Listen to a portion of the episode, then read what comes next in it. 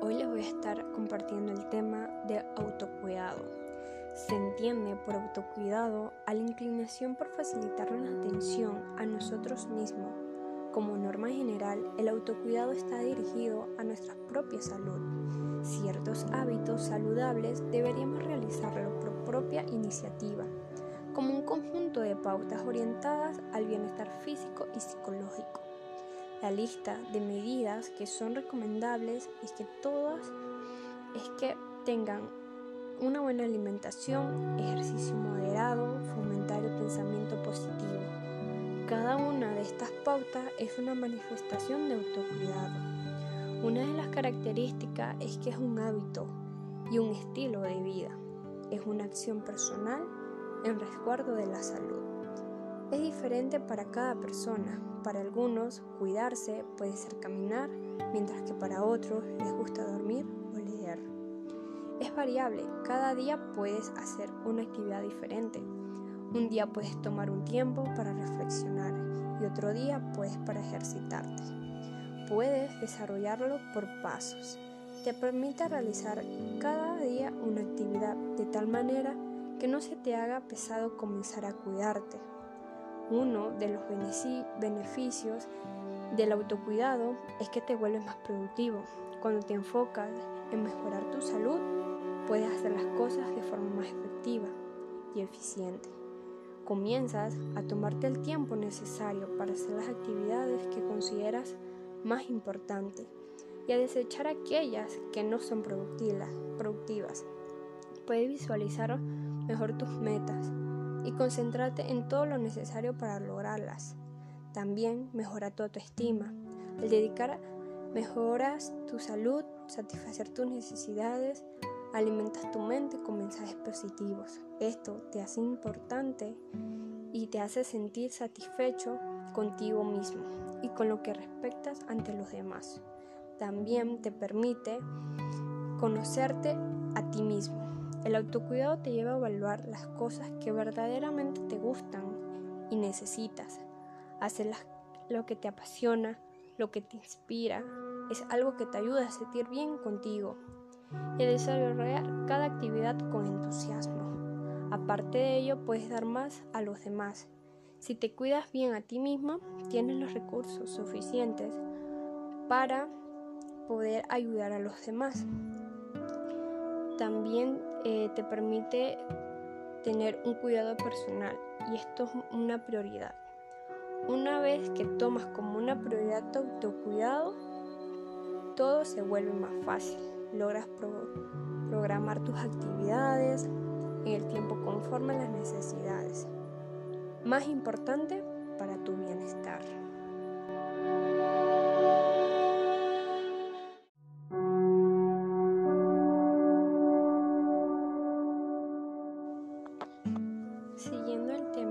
Del autocuidado, voy a estar comentándoles los tipos de autocuidado que existen. Primeramente está la higiene personal. Está constituida por el conjunto de cuidados que necesita nuestro cuerpo para mantenerse limpio y en un estado saludable. Una buena higiene depende de uno mismo. Para lograrla debemos crear hábitos que beneficien la salud y nos otorguen bienestar. Dentro de las principales acciones para mantenerte limpio y sano se encuentran bañarse todos los días, procurar una buena limpieza de cara, manos, cuello, partes íntimas y pies, cepillarse los dientes tres veces al día, después de cada comida, también cortarse las uñas regularmente de las manos y los pies, lavarse las manos, tirar toda la basura en su lugar, y no en los bolsillos o en la calle. En segundo, tenemos el autocuidado emocional.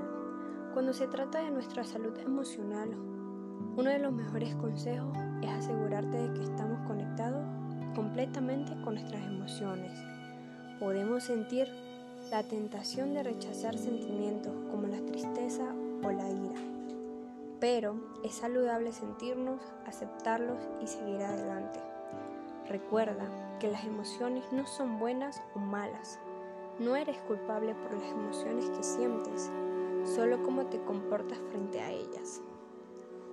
Algunas ideas de autocuidado emocional es mantener un diario y ser totalmente honesto acerca de tus sentimientos, darse el tiempo para reflexionar y reconocer lo que realmente no está funcionando, tomarse el tiempo para estar con el familiar o un amigo que nos entienda, aceptar las emociones sin juzgarlas, meditar, reír viendo una película o video, permitirse llorar, encontrar canales de expresar tus sentimientos, pintando, bailando o escribiendo. En tercer punto tenemos el autocuidado físico.